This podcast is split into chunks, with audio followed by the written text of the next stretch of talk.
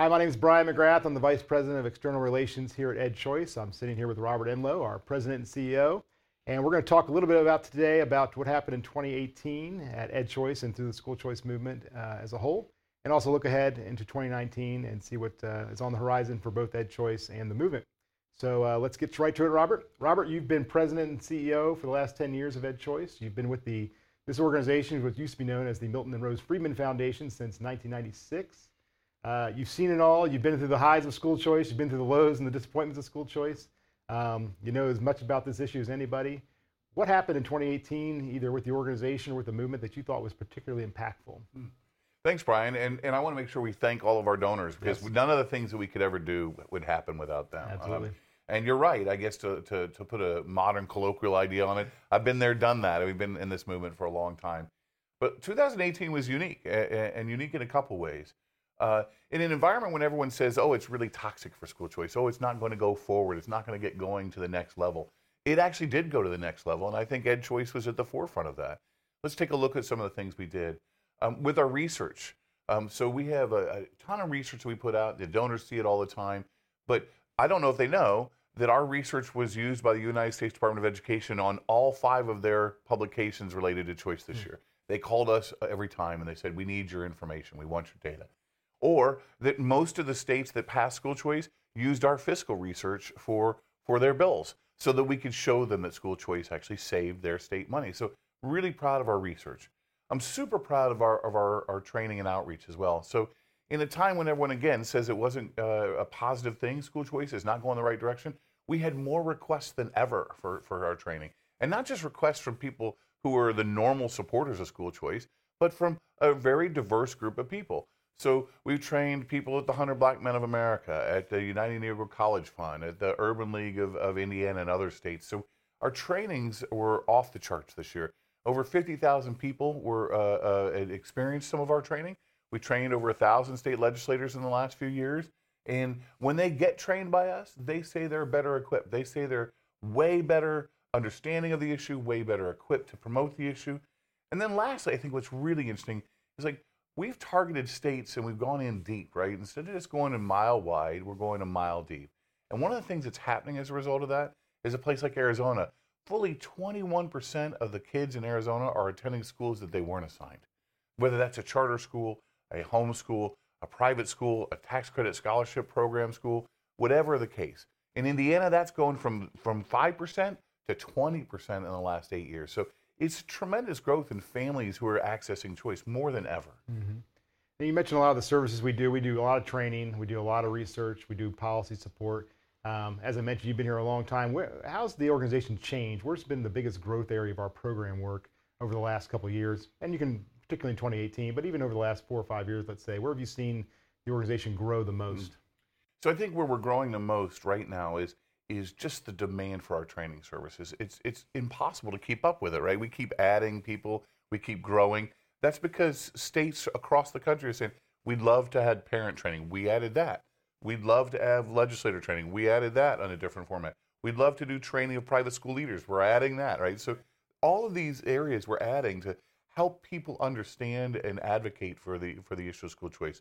So our training programs are doing really, really well. So EdChoice and our predecessor organization, the Friedman Foundation, has always talked about universal school choice. Mm-hmm. Can you first explain what that means in both sort of the original intent of Milton and Rose Friedman, but also, you know, how that translates to today? Sure. And then talk a little bit about what's the biggest impediment to that. What can EdChoice as an organization do to help us get there? What do we have to overcome? What can all of our partner organizations and supporters do to make that real? You know, when you look at EdChoice or school choice or how people choose education in America, right now there are really a small number of ways to do it, right? So you can move, right? And if you have the money to move, you can buy private education. You can get your kid into a lottery for charter school. That's always a good hope, right? You can lie about your address. There are a lot of people who lie about your address. Or you know someone, so you pick up the phone and you make a call and say, hey, can you get me into this school? That's the way American education has gone for a long, long time. What universal education is and universal school choice is every dollar that is set aside for a kid follows that kid to whatever school setting works best for them. Whether that is a public school, private school, charter school, online school, at home, or 1,000 different ways we haven't thought of. And I think that's one of the interesting things that's happening right now. universal school choice is beginning to develop micro-schooling, so people like doing co-ops and getting together with themselves and their four or five families and saying, we're going to educate our neighborhood, right? It's just a really cool setting that's happening. So universal choice, in Milton's concept, was that every dollar follows every kid's, or at least a portion of every dollar follows every kid's. And we're getting there, right? And what's interesting is and not only are we getting there, the support for that idea is growing, right? So for the first time in the last 10 years, the idea of universal choice is almost at 70%. It's increasing its public support. Other forms of choice are decreasing, but ours are, the idea of universal choice is increasing. So I think what we're finally getting to in America is this idea that customization and personalization is going to be the standard, and it's not going to be this sort of homogenous public schooling that we're used to. Right.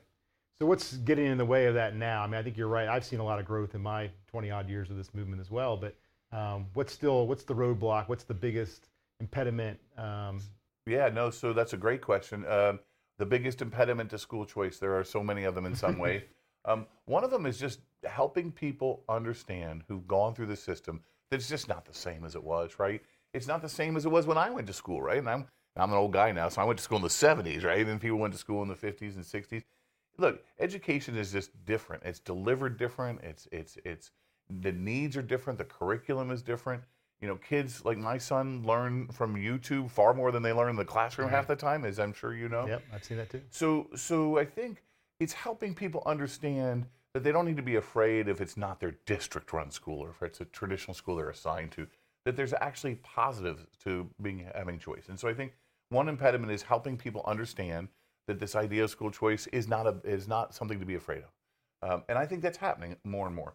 Two, obviously, you have the people who are and hired and running the system. I mean, look, the administrators are there, and that's the way life is, right? When you look at America, one of our studies that's gotten all sorts of play this last year and the last few years has been the one that showed that since 1950 there were a 100% increase in the number of students in America, but a 709% increase in the number of administrators. Right. So that tells me we have a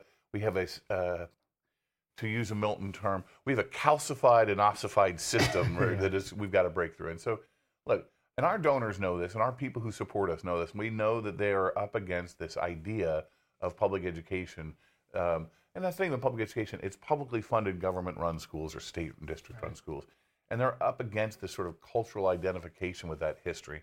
And so I think we're really changing that, and I think that is already changing, and that's happening because of parents like yourselves and myself and all the people we talk to that are saying it's time to personalize this stuff. So it really is getting people to break into a new way of thinking, the positives of a new way of thinking where families can get in where they fit in. Yeah. And I've always thought Milton and Rose had the right idea when they started their legacy organization, which was they wanted to educate the public about school choice. They weren't out there to necessarily do political work or even always drive the policy. They wanted the public to understand the benefits of school choice. I remember that very clearly from the beginning. Yeah, for them it wasn't passing laws necessarily, although we've been very successful in seeing laws passed for school choice. Like last year, Puerto Rico became the first non-territory or non-state to pass school choice. Huge advancement. And we had a huge part in that in Puerto Rico. They turned to our data and they turned to our policy support a lot. But that wasn't ultimately Milton and Rose's goal. It was to actually educate the public. And that's because I'll never forget my favorite Milton quote. We talk about this all the time. Yeah. Is only a crisis, actual or perceived, produces real change. And then if people don't realize what the next part of that is, and that goes something like this, the change that occurs depends on the ideas that are lying around at the time. And he said that's our basic function, to produce alternatives and ideas so that they're lying around at the time of crisis. Right. And that's what we've got right now.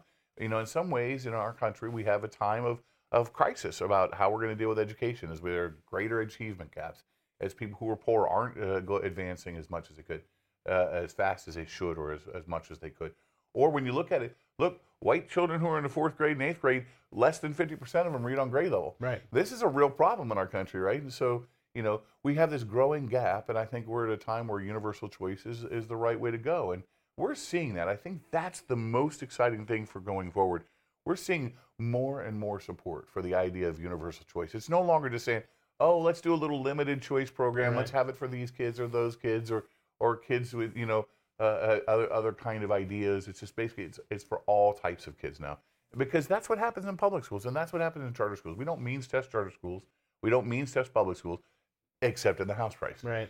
Right. So I think going forward, this universal choice is really getting a much more steam and much more bipartisan support. One of the other roadblocks or impediments that has been there forever, but it seems like more and more, is the legal side. And we actually launched a new center to try to play a role in winning the legal battles around school choice. Why don't you talk about LDEC a little bit? So it's our nickname is LDEC. Right. It's the Legal Defense and Education Center, and in partnership with our groups around the country, we formed this center because we needed to do a lot more legal education of policymakers, help them understand that the decisions they're making have legal ramifications. Two, we wanted to make sure that we were there to provide amicus briefs and support. So our amicus brief was quoted and used at the United States Supreme Court with Janus, and the one was very clear that our amicus brief in the Puerto Rico case was read by the justices. Right. It's very clear, and so we needed to provide sort of legal support and legal advice and legal assistance and legal education, and it's growing. We're now have a legal review of every single school choice bill that's out there. We're also involved in the Montana case, which is about religious freedom and school choice, and so. We are, in less than a year, really growing on the scene with this, our Legal Defense Center, and I can only see it growing more. Yeah, great. Well, one more thing to wrap up is, it's bold prediction time. What do you see happening? We're a couple months into 2019 already. A lot of legislatures are wrapping up. There's some movement policy-wise. But what do you see happening the rest of this year, maybe beginning of next, that people who are interested in this issue should be watching out for? The Colts are going to win the Super Bowl. No, nice. No. They won't. What I think is going to happen, actually before the Colts probably win the Super Bowl, is I think you're going to get to see a universal choice state. I mean, we saw that in Nevada a few years ago. It's not funded. You're going to see it because our work, and again, thanks to our donors for this, but our work to build local coalitions has been just stronger than ever. So Nevada had no local coalition, and we've come alongside and built a called the Nevada Action for School Choice. Tremendous organization. The same thing in South Carolina. So I think what you're going to see is a state fall to universal choice sooner rather than later. Right. Also, I think you're going to see the idea of school choice being reimagined, right? It's really this idea of personalization is going to link up with this idea of choice, and it's really going to be the way forward is going to be about why would we ever talk about not giving kids what works best for them? Why would we ever say that you can't customize regardless of what setting you're in? And I think that's that shift away from it's got to be private school choice or charter school choice or public school choice, right. And basically to the point where we're saying, look, it's about creating a system that works for kids regardless what that is, and whether that's even a system outside of our traditional idea of school choice, whether that's building up an entirely new system or supporting homeschooling. I think you're just going to see a lot more togetherness on this idea of personalization. Yeah. One of I know this other Friedman quote that you and I have talked about many times is, at some point the politically impossible becomes the politically inevitable. That's right. And it seems like we're kind of heading in that direction. So, that's right. Well, great. Well, thanks for sharing all those thoughts with us, Robert. On behalf of Robert and the entire EdChoice team, thank you to all of our supporters for letting us do the work we do. And please check out edchoice.org if you want to find out more about our programs or how you can continue to help us. Thanks.